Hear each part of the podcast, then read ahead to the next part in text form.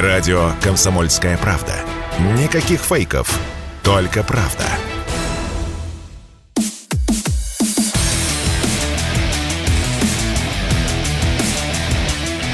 Программа с непримиримой позицией. Утренний Мардан. И снова здравствуйте, и снова в эфире радио «Комсомольская правда». Я Сергей Мардан. Трансляция работает. YouTube-канал «Мардан 2.0». Подписывайтесь. Кто смотрит, с вас лайк. Соответственно, подписка на телеграм-канал «Мардан», где тоже идет трансляция. Так, мы не начнем сразу разжигать. Вот, разжигать начнем чуть попозже. А сейчас давайте, в такой практической плоскости обсудим вчерашнее историческое решение. Окончательно в Россию теперь входит 89 субъектов федерации. Радость? Радость. Сердце радуется? Вроде бы как да. Но поскольку нас 30 лет учили, что лишние люди, лишняя территория – это такой геморрой, это такое обременение. Да и вообще зачем это нужно? И вот это слишком большая Россия. Начерта ее. Были бы мы как Швейцария. Красота была. Учили нас? Учили. Ну, может быть, Михаил Леонидович Хазин объяснит. Это хорошо, это плохо, это будет стоить денег или это принесет нам денег. Михаил Леонидович, здрасте. Здрасте. Ну, давайте с вами подведем итог славному 30-летию, которое объясняло, что лишние люди и лишняя земля, это, в общем, не требуется цивилизованному государству. У нас же 4 новых субъекта федерации. Она не это объясняла. Если вы внимательно посмотрите, что нам несли либералы, я это очень хорошо помню, потому что я же был внутри процесса. То объяснение было такое, что нам не нужна сложная экономика. Зачем нам сложная экономика? Нам нужна простая экономика. У нас есть нефть и газ, по этой причине мы их продаем и на них покупаем все, что угодно. Я самолично слышал, как Гайдар объяснял, что нам не нужно самолетостроение, поскольку, соответственно, он уже договорился с Боингом, что за наши нефть и газ Боинг нам поставит столько самолетов, сколько нужно. Ну и так далее и тому подобное. Есть даже передача Третьякова какого-то там лохматого года, в которой ряд экономистов обсуждает Гайдара. А на тот момент уже, кажется, покинувшего нашу землю. А в которой я объясняю, что главное преступление Гайдара перед Россией и состоит в том, что он отдал наши рынки внешне. Угу. Вот в этом состоит преступление. Все остальное это байки. Вот. Но он еще при этом людоед, упырь. Да, то есть он убил очень много людей. Вот. Но это вспомогательная вещь. То есть это следствие его экономических воззрений. То есть дело не в том, что он упырь, который упырь, и, соответственно, ему нравилось убивать людей. Нет, он скорее такой фанатик некоторой бессмысленной идеи, и ради этой идеи он был готов на все. Если бы при этом не нужно было убивать людей, он, может быть, был бы и рад, да, но тут сказать сложно. Вот, ну и потом жадный он был очень сильно. Вот, клептоман. Да бог с ним, умер и умер, то, что называется. Не, просто дело в том, что это же очень важная штука, да, вот идея, да, когда в стране начинают править такие вот упырки, как Горбачев, Гайдар и так далее, то это означает, что что-то сильно не так в королевстве датском. Вот если говорить о земле, то проблема-то очень простая. Это наша земля. Наша не в смысле, что она в капиталистическом смысле принадлежит конкретным лицам, живущим на нашей территории. А наша в смысле русская. Что эта земля полита нашей кровью. Мы ее много раз отвоевывали. Вот. И, соответственно, живут там русские люди. И поэтому ничего, какое ваше дело до нашей земли. Вот в этом вся проблема. Да? Это такое совершенно другое, совершенно другая логика. Вот.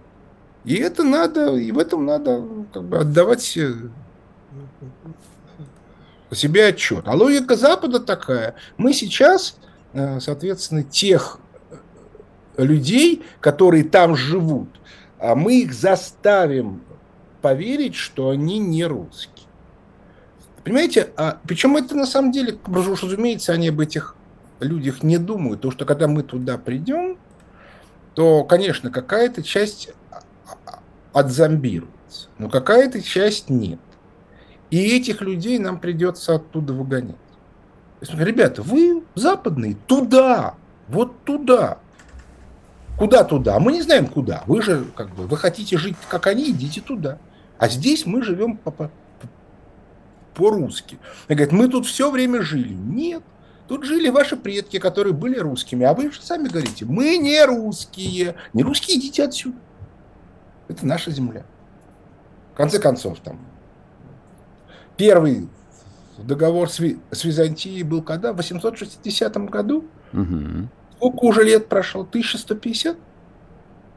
Ну и... А вы тут сколько живете? 30 лет? А вы, ну, на самом деле, меньше.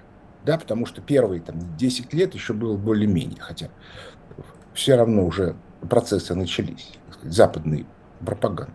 Ну только идите, все. Все свободны.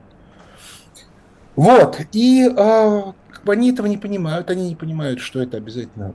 произойдет, они много чего не понимают. И, в общем, я думаю, что это будет для них большой катастрофой, когда это произойдет. Mm-hmm. Потому что жить по-нашему они уже не захотят, а уходить они не захотят тоже, потому что там они не просто второго, третьего сорта, там они еще и при этом им будет сказано, что ваше дело как бы мыть полы. И более того, не исключено, что их еще и там, соответственно, перезомбируют. Ведь те люди, которые живут, скажем, в Канаде и под видом украинцев, это не украинцы. Это политическая группа людей, которая на украинском национализме пытается в Канаде заработать денег. Вот. Они на самом деле такие вот совершенно классические либералы, которые...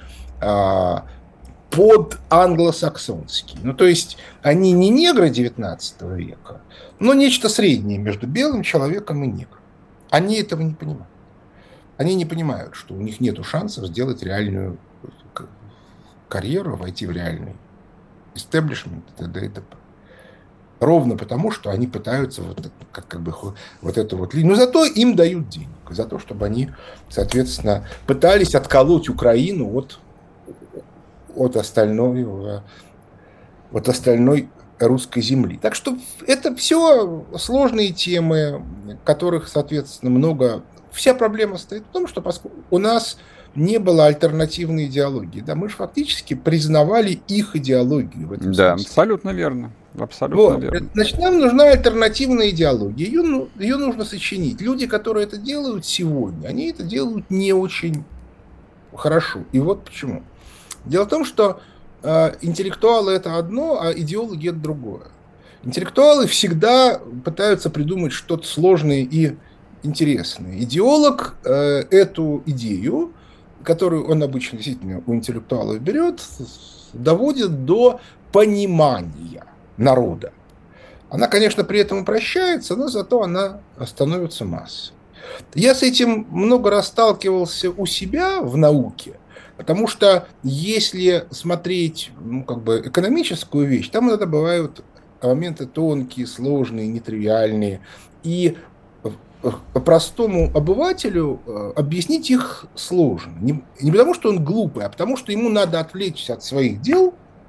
И, грубо говоря, довольно много времени потратить на то, чтобы разобраться. И запариться, да, как следует, да, чтобы понять. Да. Он этого делать, естественно, не хочет, у него на это время. А, соответственно, но при этом он базовые идеи отлично понимает. А позвольте я вас перебью. Просто вот, мне кажется, я уловил вашу мысль и хотел бы ее со своей стороны немножко докрутить. Вот я задал вам вопрос по поводу 4 субъектов. Это вопрос идеологический. Потому что с той стороны в течение уже 8 лет озвучивается тезис о том, что вы оттяпали у соседа Крым. Ну а теперь будут говорить, что еще 4 области вы оттяпали. На это обвинение нужно отвечать именно идеологически, как вы говорите, о том, что Мы не оттяпали, мы свое забрали. И еще тут заберем. Мы все заберем свое. Тут есть целая куча тонкостей. Дело в том, что есть некоторое противоречие даже в документах ООН. Потому что, с одной стороны, право нации на самоопределение, а с другой стороны, соответственно, нельзя заниматься аннексией.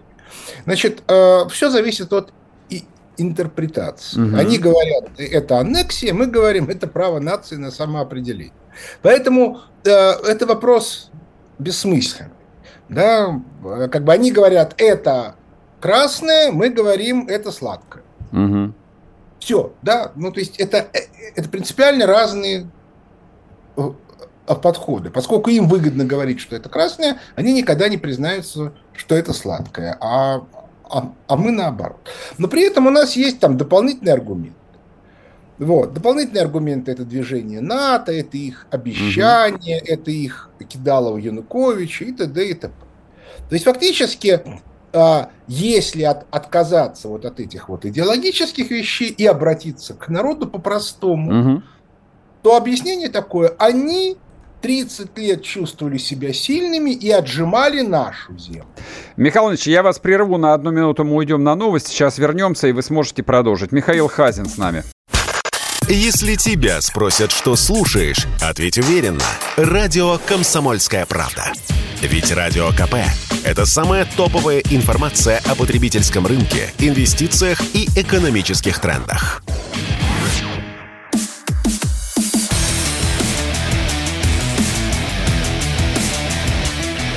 Программа с непримиримой позицией. Утренний Мардан. И снова здравствуйте, и снова в эфире радио «Комсомольская правда». Я Сергей Мардан, Михаил Хазин с нами с утра. Михаил Леонидович, прошу, я вас прервал на полусловия, а вы стали вот объяснять, да. Он говорит, что они, когда у них была сила, отжимали себе то, что нам лежало всю жизнь, а мы, соответственно, теперь мы стали сильнее, и мы стали отжимать обратно. Они, естественно, кричат «караул», грабят. То, что мы кричали «караул грабят», это их, естественно, волновало мало. Теперь нас волнует мало, что они кричат. Да мы даже не кричали, ведь я прошу прощения. Мы говорили, да, конечно, признаем, да, добрососедские отношения. Нет, не надо путать тех, кто как бы был агентами влияния Запада, и людей. Люди кричали. Вот. Но их, естественно, никто не слышал. Угу. Поэтому я считаю, что все отлично, ничего такого не происходит. Я жду, когда, соответственно, в лоно Родины вернется мать городов русских. И все это, безусловно, произойдет. Да, вот где есть вопросы, да, это какой-нибудь там Львов. Потому что, да, конечно, он основан русскими князьями там, где-то там в XII веке или даже в XI, я сейчас уже не помню. Вот. Ну и все остальное. Но он уж больно долго был, ну как бы...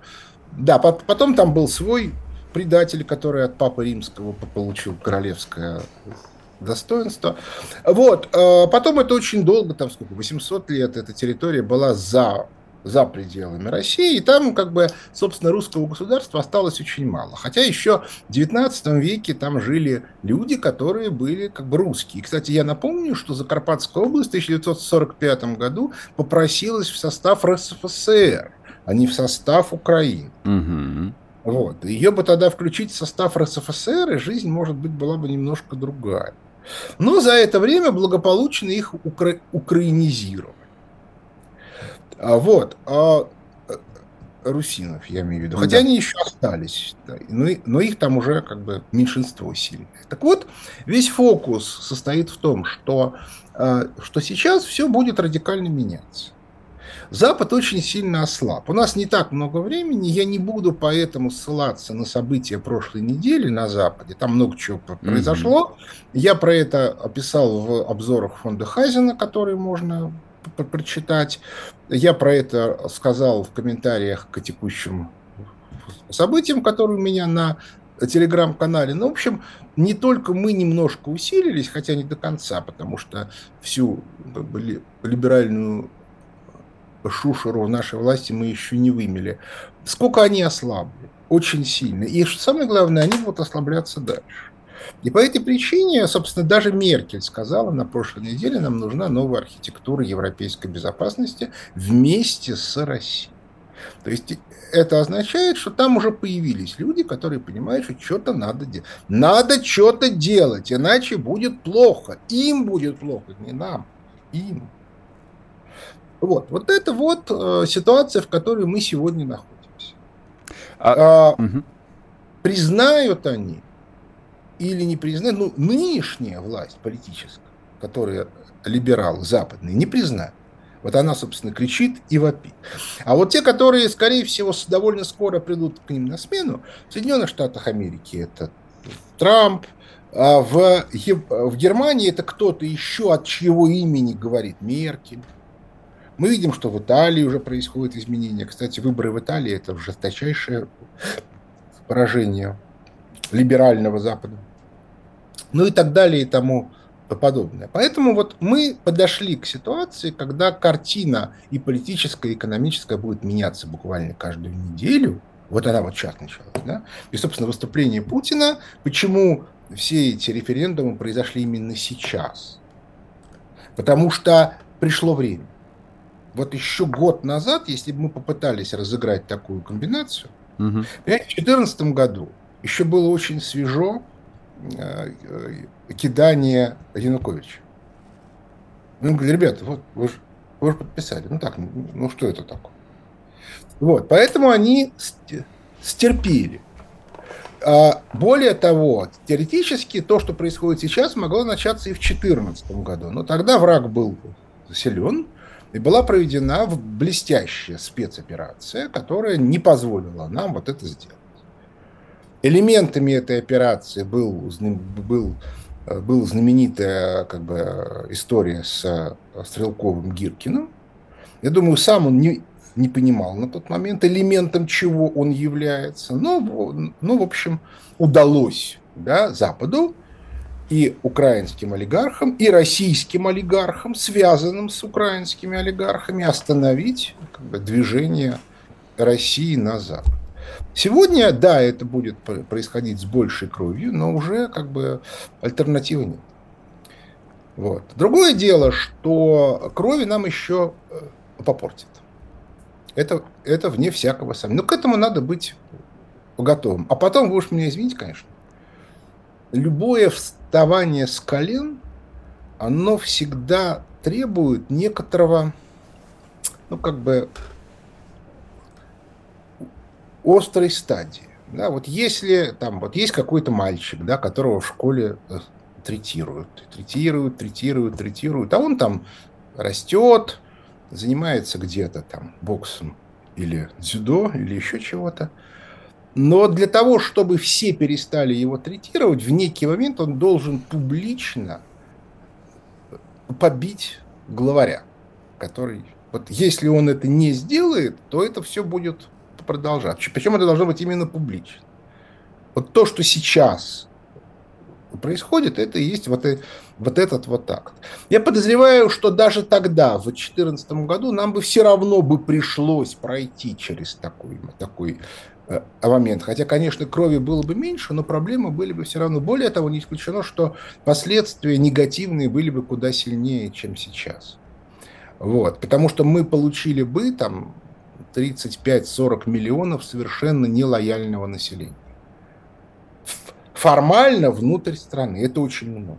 Угу. А сегодня мы понимаем, что нелояльное население в значительной части убежало и убежит еще. Ну, а дальше уже... Подождите, куда они убегут сейчас? Границы не сегодня закроют? Нет, я имею в виду не наши. Вы хохлов имеете в виду? Ну, конечно. А кто будет? Подождите. Вот я хотел бы этот вопрос уточнить. Как-то они убегут? Работать кто будет? Секундочку. Те, которые убегут, они работать не будут. А в лагерь? Не, ну зачем это? Как бы это насилие над свободной личностью. Пускай, соответственно, там...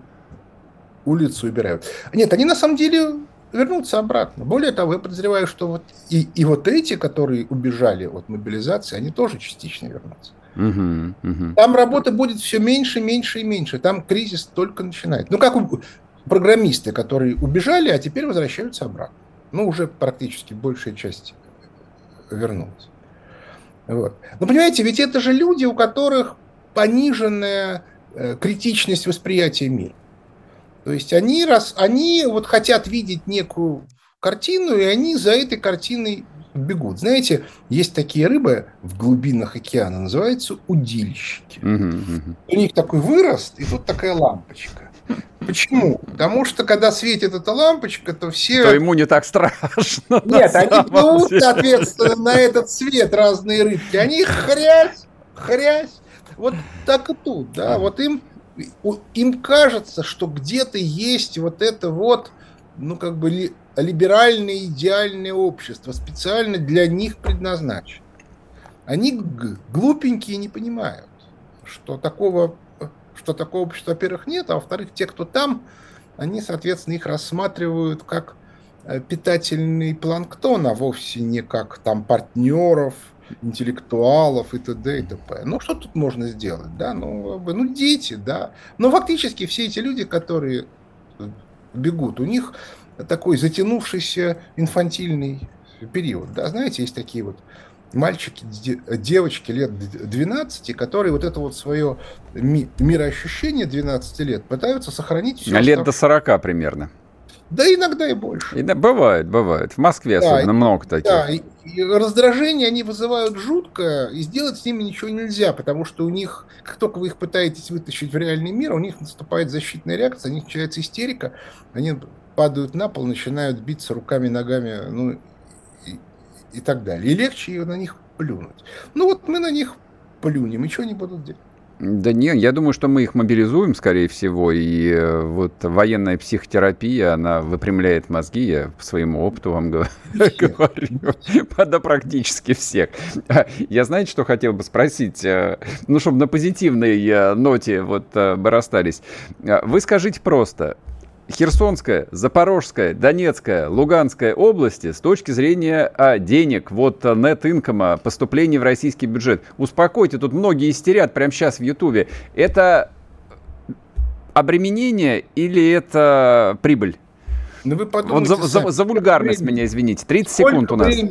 Сколько времени олигархи качали из них деньги? 30 лет. Теперь... Ну, значит, там есть что качать-то. Слушайте, значит, вот это очень мудро. Очень мудро. Пойдут, да, на то, чтобы их поднимать и на то, чтобы развиваться совместно. Михаил Ильич, спасибо вам огромное. Спасибо, что в такую рань вышли к нам в эфир. Михаил Хазин с нами. Два слова скажу. Вот богатейший человек Украины, бывший, теперь он, ну, не нищеброд, конечно, но станет нищебродом, Ахметов. Он стал миллиардером за счет Донецка. Ничего у него теперь нету, сволочи.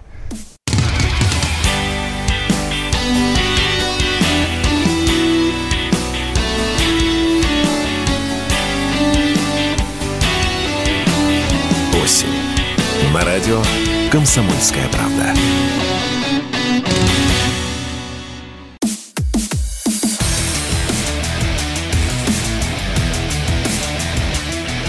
Программа с непримиримой позицией.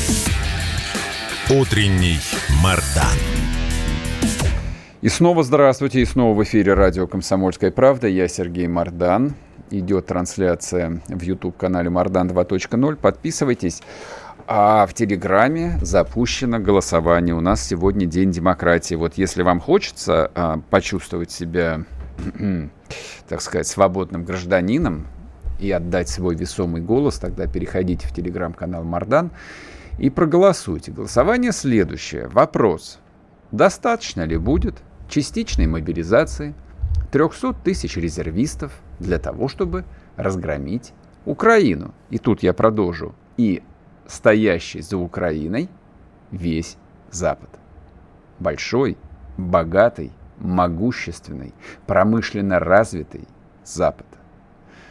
Три варианта. Да, достаточно. 300 тысяч более чем достаточно. Второй вариант. Нет, недостаточно. Третий вариант. Нужен 1 миллион штыков. По поводу миллиона штыков я, наверное... разъясню, откуда цифра-то берется. Нет, я ее почерпнул совсем не из постов Игоря Ивановича Стрелкова, высокоуважаемого, а из постов Владислава Шурыгина.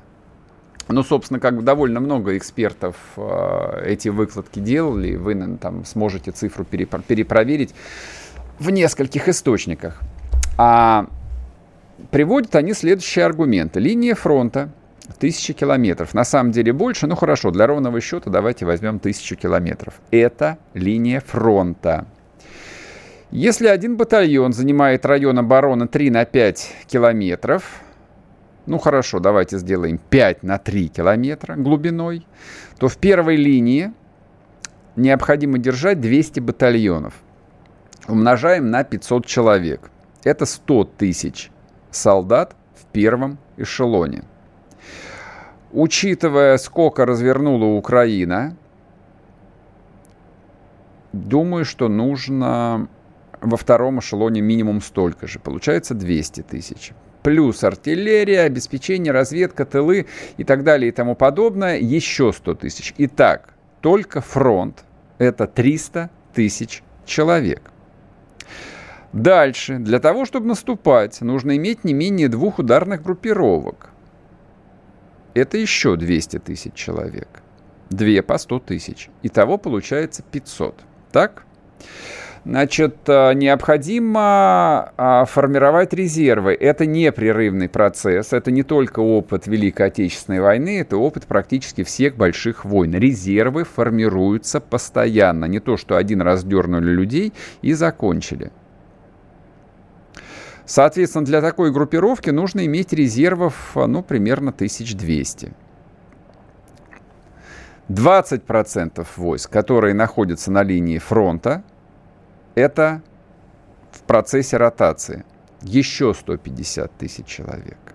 Итого, только армия, задействованная на фронте, повторяю, только армия, задействованная на фронте, это минимум 850 тысяч человек.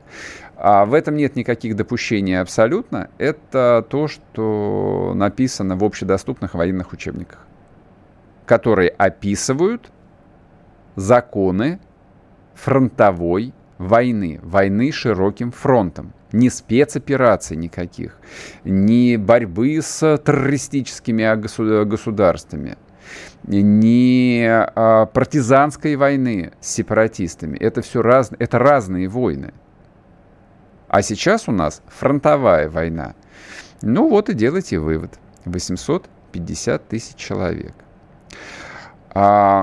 Соответственно, вот с учетом частичной мобилизации у нас под ружьем где-то примерно половина от этой численности. Вот такая математика, и то, о чем говорят военные. Об этом говорит не только Стрелков. Да, Стрелков Игорь Иванович об этом говорил практически с первого дня. Его по разным причинам игнорили. Ну, совсем не потому, что он такой оппозиционер, то есть в данном случае это является не то, что там соображением второго порядка, а 10-го порядка. Просто любая большая война, как правило, обусловлена массой политических соображений. И когда, ну вот применительно к украинской военной кампании, многие, и я в том числе, и говорили, и говорят, что хватит этих политических игр, вот, хватит непрерывных переговоров. Мы это все вместе пережили в течение 7 месяцев. А я хочу напомнить, что за последние 80 лет, по большому счету, все большие войны сопровождались политикой. Вот в том смысле, как мы, современные люди, понимаем это слово. Если посмотреть даже на опыт афганской войны, даже на опыт нашей советской афганской войны, там изначально была политика. И вот это вот влипание СССР в большую, в общем, дальнюю какую-то колониальную войну стало результатом политических упражнений, большей частью, причем неуспешных, неправильных, запоздалых, неадекватных и прочее. Те же самые проблемы были у американцев во Вьетнаме. Вот люди... Я прочитал сегодня утром небольшой текст по истории Вьетнамской войны. Американцы-то его, в общем, довольно глубоко рефлексируют. Ну, историки, соответственно, в университетах они все это изучают. Они уже много десятилетий пишут о том, что действительно американская армия сковывалась в том числе и всевозможными политическими соображениями. Ну и, например, вот простой пример я вам сейчас приведу, потому что вижу в этом большую аналогию с тем, что у нас сейчас происходит. Из-за того, что политики долго, нудно, тяжело принимали решения, Советский Союз успел поставить во Вьетнам, обучить, ну и, соответственно, изначально отправив своих инструкторов, своих военных, ну и параллельно обучая вьетнамцев, огромное количество систем противовоздушной обороны. Огромное количество. Американцы там несли колоссальные потери в самолетах и вертолетах. Колоссальные. Лишь потому, что они опоздали. Это вот вопрос, который риторически задается, какого черта мы не наносим удары по инфраструктуре, какого черта мы до сих пор не уничтожили украинскую систему ПВО, но мало того, что ее не уничтожили, ту, которая у них была, мы допустили формирование, по большому счету, новой системы ПВО. Систему ПВО им поставляют немцы, систему ПВО им поставляют американцы и так далее, и так далее, и так далее. Вот, ничего нового, ничего не нового под луной. Но в конечном счете, со всей остротой один вопрос. Из этой войны точно не удастся соскочить. Да никто уже, в общем, по-моему, таких идей всерьез и не обсуждает, и не рассматривает. А иначе бы не было бы пятницы, а иначе бы не было включения в состав России 4 субъектов федерации. Вот то, с чего мы начали разговор с Михаилом Хазиным. Это Рубикон. Такой настоящий, в классическом, как по учебнику, виде. Это Рубикон, который Россия перешла. А Украина, Киев тоже находятся в состоянии полного цуцванга. Они не могут пойти на переговоры. Они не могут признать эти территории российскими. Они будут атаковать наши боевые порядки всенепременно. Их будут накачивать вооружениями. Поэтому расклад очень простой. То есть война, как про нее писал сегодня ночью товарищ наш Илон Маск, еще один человек вписался, значит, в военную повестку, война там очень быстро приобретает тотальный характер, как они говорят. Слово «тотальная война» — это вообще европейский термин, переведенный на русский язык. Мы его там понимаем немножечко неверно. У нас в голове сразу возникают там картины немецких зондеркоманд. Это не совсем так. Это лишь одна примета тотальной войны. Total War — это война, в которую бросаются все силы, все напряжение, максимальные усилия государства, страны, народа. Вот в какую стадию там практически гарантированно все это перейдет и уже переходит. И, собственно, объявленная Путиным частичная мобилизация — это всего лишь первый шаг в моем представлении.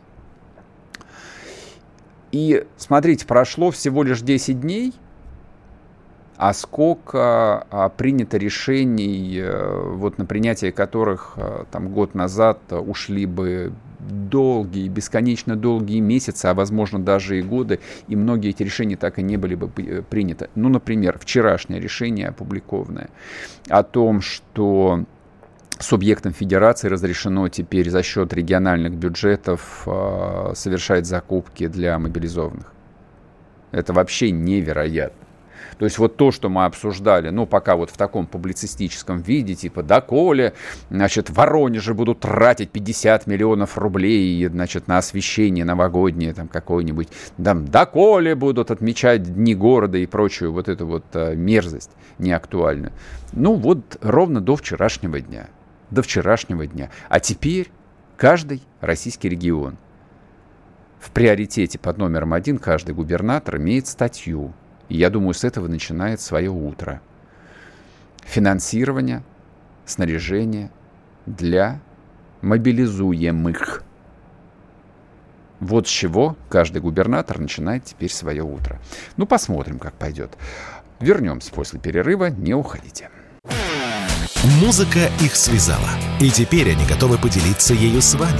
Каждую субботу в 9 утра и каждое воскресенье в 8 вечера Михаил Антонов и Александр Анатольевич подводят музыкальные итоги недели. Самые громкие новинки, самые редкие раритеты, самые эксклюзивные интервью с исполнителями и, конечно, самое честное голосование. Ведь десятку лучших выбираете именно вы.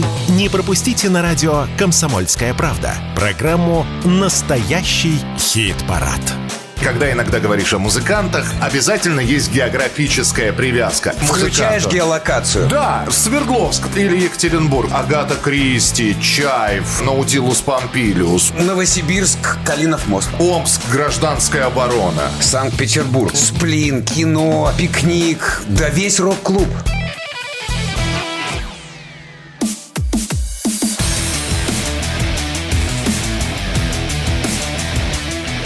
Программа с непримиримой позицией.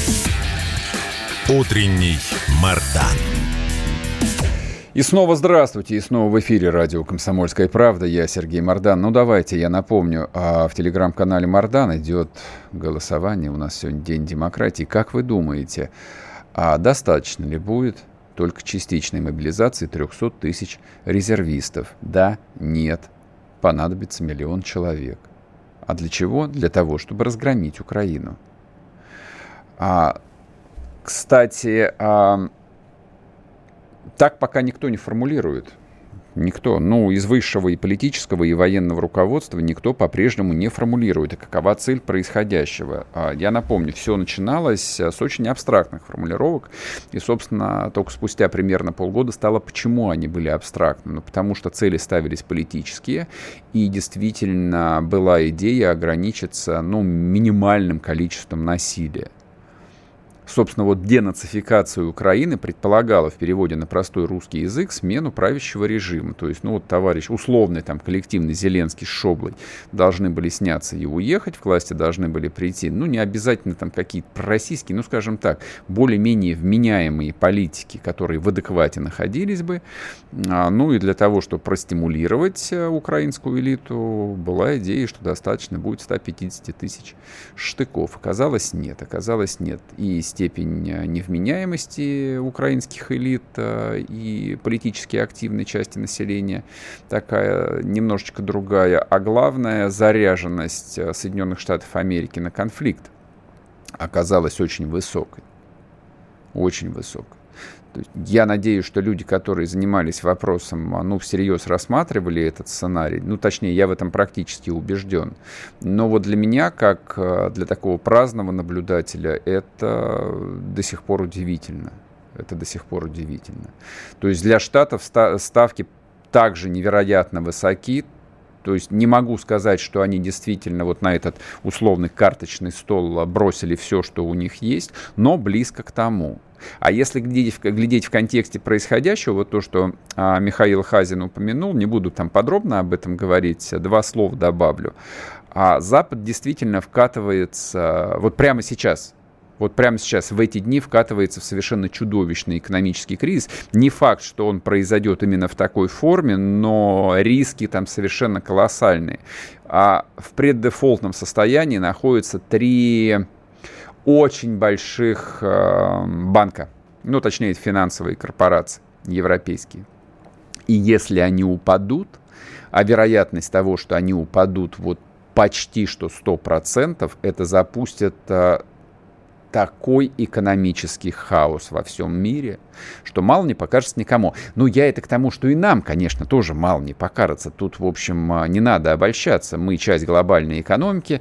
То есть на вопросы, как мы жили прошедшие 30 лет, а так и жили. Да, продавали углеводороды, железную руду, уголь, и всякие полезные прочие сырьевые товары. Так вот, в условиях экономического кризиса спрос на сырье падает кратно, цены падают кратно, и тем, у кого структура экономики оказалась не слишком сбалансирована и не слишком устойчива, страдают больше других.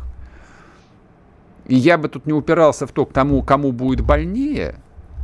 Не знаю, русская народная мудрость говорит, что с высоты падать всегда больнее. Соответственно, если у тебя, допустим, уровень жизни, подушевой ВВП был как в какой-нибудь, например, Дании, сколько у них там, по 30 тысяч долларов на человека, то в условиях экономического кризиса, падения и, соответственно, и падения уровня жизни там в 2-3 раза, что прогнозируется, ну, это, в общем, такая катастрофа идеологическая в том числе. А мы, да, мы в этом смысле никогда хорошо не жили, и, в общем, большинство и привыкнуть не успело.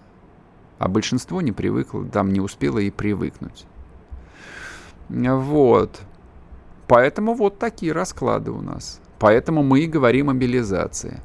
Поэтому, вот продолжая мысль относительно региональных властей, кто там на что тянет, кто что сможет, не знаю. То есть принимаются системные юридические решения. Всякая сложная система, она не управляется волюнтаристски там, из одного центра. То есть это не более чем миф о том, что вот есть Кремль, есть Путин, и он управляет абсолютно всем. Нет, есть бюрократия, есть довольно большая российская бюрократия, которая строилась на принципах, которые нынче не очень актуальны. Как быстро она успеет перестроиться, бог весть, я не знаю. Я надеюсь. Опять-таки, вот поскольку постоянно обращаюсь к историческим аналогиям, некоторые вещи меня сильно напрягают. Больше всего меня напрягает, сформировавшаяся за последние 15 лет прослойка суперолигархов. Именно олигархов, то есть люди, помимо того, что они очень богатые, они очень тесно связаны с властью. Через госзаказы, господряды, всевозможные госфинансирования, субсидии и так далее и тому подобное. Вот. И эти связи, эти отношения строились годами и десятилетиями. Насколько эти люди в адеквате, насколько, во-первых, они патриотичны, у меня большой вопрос. Правда, вот человек, допустим, который 9 месяцев в году жил на своей яхте, я не верю в его патриотизм. Вот хоть режьте меня, просто не верю. То есть человек, который 9 месяцев в году может жить вдали от России, просто вот я физически не смог бы жить так долго вдали вот от этого ландшафта, от этой погоды, от этого климата. Просто физически я не смог бы. А эти люди могут, и они там полжизни прожили так. Вот в их патриотизме я сильно сомневаюсь. Это базовая опция. Второе. Их мотивация немножечко другая. Вот их внутренняя мотивация все равно как бы заточена по то, что вот этот экономический кризис, этот экономический слом, в который влетела Россия, желательно как-нибудь быстро закруглить. Просто с точки зрения финансовых соображений они за то, чтобы заключить мир на любых условиях. Зафиксировать убытки, хорошо, зафиксировать убытки и ехать зарабатывать дальше. Это второе соображение. И третье соображение. Вот если обращаться к опыту Российской империи образца 15-16 годов, то, допустим, крупнейшие европейские страны, участники Первой мировой войны, справились со снарядным голодом за первый год. То есть к середине 15 года промышленность и Германии, и Австро-Венгрии, и Франции, и Британии снаряды производили как бешеные. Они наладили это все. Российская империя не смогла этого сделать вплоть до революции. Так и не смогла. Потому что вот среди отличительных черт русской промышленности дореволюционной был тот самый олигархический капитализм. Среди владельцев заводов, газет, пароходов, железных дорог, промпредприятий и прочее было там масса и великих князей, и членов семьи, и так далее, и тому подобное. Вот это вот придется ломать. Вот это является критически важной, самой тяжелой частью вот этой самой войны, которая там разгорается. То есть, когда мы говорим о мобилизации, вот, допустим, то, что Кургинян на прошлой неделе в эфире у меня говорил, примерно то же самое. То есть система, скажем так, часть людей внутри системы либо осознает это и начнет жить в совершенно другой парадигме, либо их из этой системы нужно вышвырнуть. Не знаю как. То есть в России есть разный опыт чисток. Силовых, кровавых, мягких. Допустим, чистки хрущевские. когда вычищали аппарат от тех, кого он считал там людьми слишком лояльными Сталину. Брежневские чистки потом были, тоже мягкие очень. То есть, определенный исторический опыт у системы, у государства, у страны накоплен. Я не знаю, по какому пути все пойдет в этот раз. Но разговор о мобилизации, да это главный разговор, мобилизация — это не только то, чтобы призвать под ружье там 300 тысяч человек или еще 300 тысяч человек. Хотя много всего интересного. Я каждый день получаю письма о том, и как призывают, и как готовят. И где-то нормально, а где-то все, в общем, в огнях и цветах, что волосы шевелятся. Вот реально. Я вчера читал письмо от отца солдата. Он так и написал, себя поименовал отец солдата. У него призвали сына. Он где-то здесь, под Москвой, в центре подготовки. Ни черта их не готовят.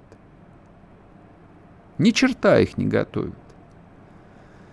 То есть показать там Таманскую дивизию, вот этих вот красиво, нарядно одетых мобилизованных в парадную форму, это любой человек взрослый вот это там считывает на раз, когда делается для картинки. Мы это видели годами, вот этот непрерывный танковый биатлон. Но любой, кто служил в армии, в советской и в российской, знает, что, как правило, да, вся вот эта вот служба сводится к тому, что 2 раза сходили на полигон и каждому дали по 6 патронов.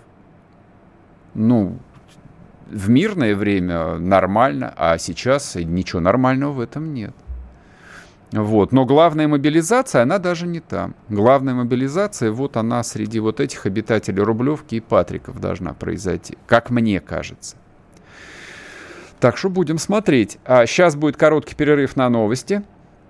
Вернемся и продолжим, так что не уходите.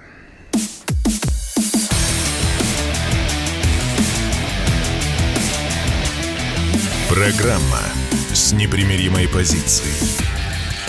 Утренний Мардан.